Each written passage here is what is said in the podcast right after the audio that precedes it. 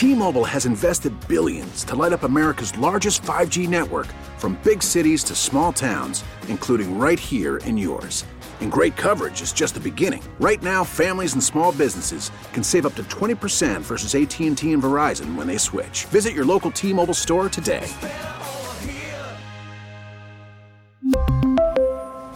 Plan savings with 3 lines of T-Mobile Essentials versus comparable available plans. Plan features and taxes and fees may vary. We get it. Attention spans just aren't what they used to be. Heads in social media and eyes on Netflix. But what do people do with their ears? Well, for one, they're listening to audio. Americans spend 4.4 hours with audio every day. Oh, and you want the proof? Well, you just sat through this ad that's now approaching 30 seconds. What could you say to a potential customer in 30 seconds? Let Odyssey put together a media plan tailor made for your unique marketing needs. Advertise with Odyssey. Visit ads.odyssey.com. This is definitely on the Scotty's Vodka Rebel Friday playlist. Um, something interesting going on. We talked about all the various scenarios for the AFC playoff race. The competition committee approved that, of which Ron Rivera is a member, but the owners still have to approve it. And according to Jonathan Jones, NFL insider for CBS, he says the Bengals are trying to whip up no votes from fellow NFL owners for the proposed postseason adjustments. Cincinnati's biggest issue is possibly losing a home playoff game to the Ravens on a coin flip. I don't know if that's a dollars issue or a competitive issue. Losing a home playoff game after you lost a home Monday night game where you were probably going to make millions, and then a home playoff game you'd make millions. Mike Brown, not known as the richest dude in uh, the NFL circles, might matter. Something to watch there. Um, right now, though, I don't want to waste any more time. I want to talk to our friend, Mr. Bobby Belt, Cowboys insider for 105.3, The Fan down in Dallas. You can follow him on Twitter at Bobby Belt TX. Roberto, what up, man? How you doing, buddy? What's up? You uh, you got a lot of play on our station this week. What did I do? Oh, my Your rant. rant post game. yeah, it got it got played on the station quite a bit. what did what did folks think down there? Oh, I mean, I, I think that you know, as as much as uh, we're we're probably not in the same position as as Commanders fans in in terms of being uh, as frustrated as you guys are, but I think there was a little bit of a a piece of the fan base that when they heard it, kind of uh, you know sympathized with it a little bit and felt like yeah, or, or I mean even empathized, I guess, is that they felt like yeah, we've uh, we've had our own frustrations that sound similar to this, although we do we do tend to re-sign all of our offensive linemen, so we do have that. you know what was interesting is I, I actually talked with some of the players that saw that video, and you know I, I think some players didn't appreciate it, but other guys were like, "Man, you, you know I've been in other organizations that are very different," and, and and really I think if folks were paying attention, that the bulk of my rant was focused on ownership and just the difference between Sure. strong organizations in the NFL and and and and weak ones. And, and Hmm. I, I certainly hope the Commanders are a strong one one of these days. Um, Whenever that happens. yeah. Uh, Bobby, let's Bezos, Bezos will save you. Don't worry. we'll see, man. We'll see. We'll get it delivered in two days. Um, let's talk about. I mean, the Commanders. We listen. This just this was just announced. John Allen, Saahdiq Charles, Cornelius Lucas, Brian Robinson, Benjamin St-Juste, and James Smith Williams are all out. Kam Curl is questionable. Andrew Norwell's questionable. Commanders are going to have a lot of folks on the bench. Okay, Preseason roster. what is Dallas coming up here with the mindset? What what is what is the vibe in Big D?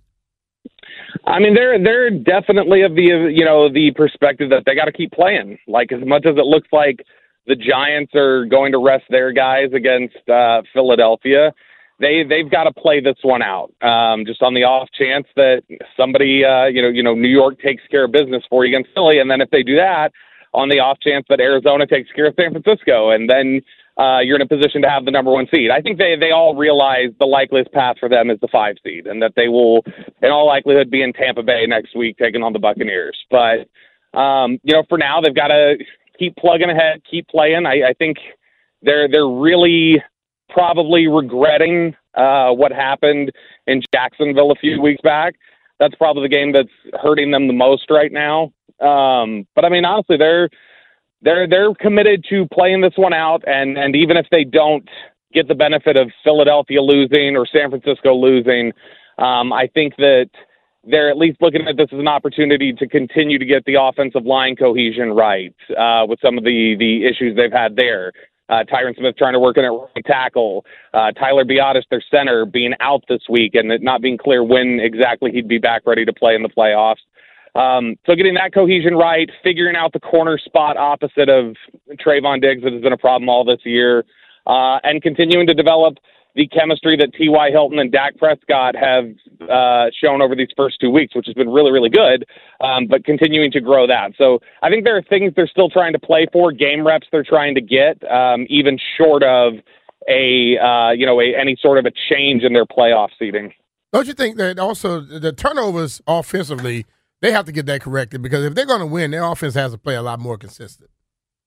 Yeah, absolutely. I think I think that's been uh, the the big push early on in the season was we've got to cut back on the penalties. Well, they've managed to do that. They they've significantly reduced their penalties, but now the turnovers have gone way up in, in the same time period that they started to cut back on the penalties. So now it's okay. How do we how do we cover this leak? How do we plug this hole? And so I think that that's what is a big focus for them right now. Some of it is just honestly a little fluky. Um, whether it be you know ball bouncing off of Noah Brown's chest or Peyton Hendershot's chest or you know CeeDee yeah. Lamb uh, not reading what Dak was reading on a couple different occasions. So those are the ones where I think they feel like that's eventually going to balance itself out and even out to where we're not going to get as many of those. That just you know over the course of time you're not going to have that happen as often. But you know, I think uh, out of his 14 interceptions this year, 17 of them or, or seven of them have been graded as interceptable throws. Uh, and so that's still seven too many for, you know, playing about half the season. Mm-hmm. And so I think that that's still something that they want to clean up. Um, but he has a lot, Dak Prescott has a lot of confidence in his arm and, and it serves them well at points. Um, it's just, yeah, I think you do have to, you know, if you're going to make the interception like the one you threw to Peyton Hendershot on Thursday night, that's uh, we understand how that happens. The one you throw to Dalton Schultz that Kevin Byard, you know, almost runs back if not for Tyler Smith tackling him. Those are the ones that you want to eliminate. It's just crazy because Dak has really been an accurate passer for most of his career, and in just 11 games this year has a all-time high interceptions with 14. Um, talking with our mm-hmm. friend Bobby Belt, who covers the Cowboys down in Texas for 105.3 The Fan. Like any good Texan, he has TX in his Twitter handle. You can follow him at Bobby Belt TX. Um, dude, you've been doing this a long time. B played in the league. I've been covering it. Crazy things happen, and and you never know when they're coming, but they happen. What are the chances you would say Dallas comes up here, lays an egg, Washington shows up, and we get a crazy, unexpected result this week? I, I don't think it's likely. Um, like even the game against Tennessee, the entire time when they had their their struggles at the end of the first half and you know early in the the second half, I, I didn't feel like there was ever a point where like Dallas was going to lose that game. Like I think everybody right. watching it kind of felt like even during the struggles, it, this is not sustainable, you know, a sustainable mode for Tennessee to win this football game. And so uh, I, I'd be surprised, especially injuries, the fact that Sam Howell's playing, you know, real meaningful football for the first time in a year, basically.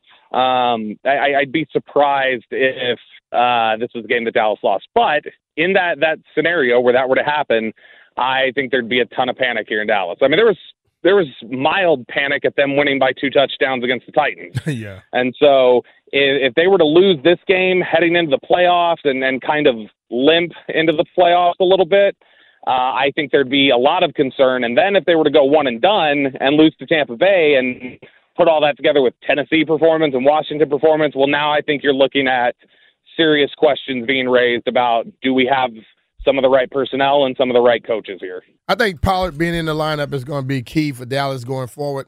Didn't play didn't play against Tennessee. Basically, didn't have any impact for sure if he did. If he did, uh, how, how where where is he with his health? Yeah, he had an injury uh, that occurred on Christmas Eve against the Eagles, and so he was. It wasn't looking likely that he was going to play. That was one of those guys that they were going to try and get some extra rest, knowing that Tennessee was going to rest some guys, and so he got some rest from the Titans game. He'll be you know, two weeks down. He practiced this week. In all likelihood, he should be able to go. Um, it doesn't sound like that'll be any sort of an issue this week. Um, and yeah, it's they they've really found. Not only has he been really good for them on the ground, like he's been for you know three the, the previous three years, um, but he's really finding uh, they're, they're really finding a way to use him as a weapon in the passing game, and he's put up some really uh, good performances in the passing game over the last six weeks or so. So the those two aspects coming together make him a really good weapon. I think everybody here in Dallas just kind of feels like you, you sort of wasted a, a weapon that you really could have been using. You wasted all the time with him because this is year four. He's a you know, uh, a fourth round pick. So his rookie deal's up. He's going to be a free agent. I don't know how likely it is that they keep him. So uh, that's the, been it's been a little bittersweet. It's been excitement about how Tony Pollard's played and what he brings to the table, but also some frustration. Like, man, this could have been something that we were taking advantage of for at least the last two years. Talking with our friend Bobby Belt, Cowboys insider for 105.3 The Fan down in Dallas. Really does a great job covering this team. Give him a follow at Bobby Belt TX. Um, zooming out from this weekend, because I, I, think I tend to agree with you that I, I don't see a Cowboys collapse coming. Looking at the playoffs here, and more mm-hmm. than likely you're going to be the five seed going to Tampa. If you've never been to Bern's, you should go to Bern's. Um, I got it. I got it down. who who can't Dallas beat in the NFC?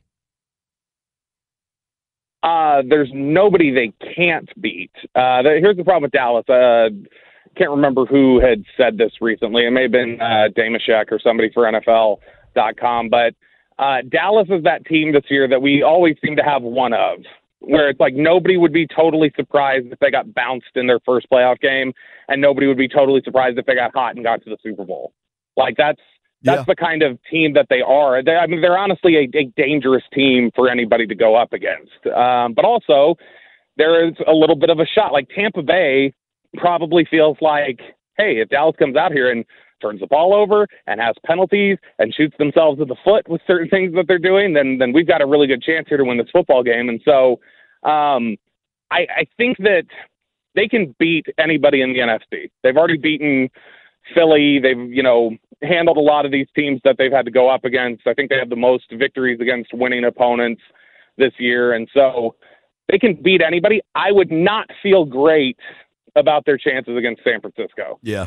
Um, I think they still have a, a some demons there. Like like you still hear guys occasionally reference last not just year. say yeah, not just say last year or how last year ended, but specifically mention San Francisco. Like the name is on the tip of their tongue. Like they're very aware of who beat them last year and who punched them in the mouth. And so you know, that's still a very physical football team. Dallas has gotten better with physicality and responding to that this year. They they couldn't handle it at all last year when teams would do it. Um, but they're still not the most physical team in the NFL. And so I think some of that physicality from San Francisco, some of the ways that Kyle Shanahan can use the eye candy and, and the different, you know, misdirection and motion and things like that uh, could be really tough for a Dallas defense that sometimes gets undisciplined with their eyes. And so that would be a team that I would be most concerned about Dallas playing. But I think Dallas can hang with anybody else in the NFC rather easily. Um, I, I, think they're right there with Philly. So our game plan this week is misdirections and motion. Okay, and, and a lot of physical. Ron, I know y'all listening. There you go, right there. man, man, honestly, yeah, like misdirection, motions. Houston did it to him. Yeah. Houston did it a ton, took advantage of that. It, honestly, like this is a game that I think would concern people a lot more if like a guy like Antonio Gibson was playing. But like the worst nightmare in the world for the Cowboys is a guy like Curtis Samuel. Like that's a guy that they have a ton of trouble with. One that, of the few guys still playing. That gives them issues. Um, yeah, and so that's one that's one of those dudes that will give them issues like that. Uh, Bobby, good news. I have the Cowboy. My prediction is Cowboys Niners NFC title game. Bad news is I have the Niners in the Super Bowl. Um, are you coming up here this weekend? I know with the game being shot, it, it kind of doesn't matter. Are, are, you coming? Or? I will be. Where do no, you I'll stay? be there. Where do people stay when they come to a, cover a game at FedEx? Mm, I can't, I can't say where we're staying because I'm staying with the team hotel, so I oh, can't right. say where that is. So you guys might be in College but, Park. I think they stay at that fancy College Park hotel a lot of times. Go take a walk uh, around the University of Maryland. Yeah, yeah, like I mean, I, you're you're getting warmer, I think. Uh, but yeah, the, uh, the the the thing I'm trying to figure out now and uh, that I, we were discussing on the air this morning was like which side do I go for Saturday night? Do I go into Virginia or do I stay on the Maryland side? So that's the what I'm weighing right if now. If you're staying where I think you're staying, um, restaurant wise, I don't know what College Park has to offer, but there's a couple good bars with a whole bunch of college students that could be entertaining. Oh, Um, Or go down yeah, by the harbor. there. yeah, you can go down to National Harbor. Hell, you can go to MGM National. Text me, dude. I- During I- the harbor, you got a lot of stuff there and a, and a casino right there. yeah, yeah, yeah. We could we could get you set up at the casino if you want to go over there. We'll give B we'll give bees a shout. Thank you for the time, Bobby. I appreciate you. I'll see you on Sunday, man.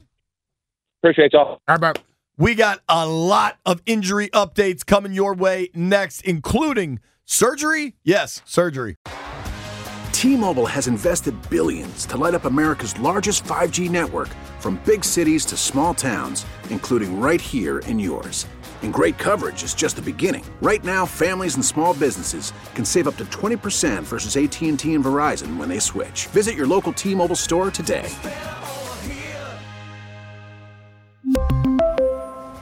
Plan savings with three lines of T Mobile Essentials versus comparable available plans. Plan features and taxes and fees may vary. We get it. Attention spans just aren't what they used to be heads in social media and eyes on Netflix. But what do people do with their ears? Well, for one, they're listening to audio. Americans spend 4.4 hours with audio every day. Oh, and you want the proof? Well, you just sat through this ad that's now approaching 30 seconds. What could you say to a potential customer in 30 seconds? Let Odyssey put together a media plan tailor made for your unique marketing needs. Advertise with Odyssey. Visit ads.odyssey.com.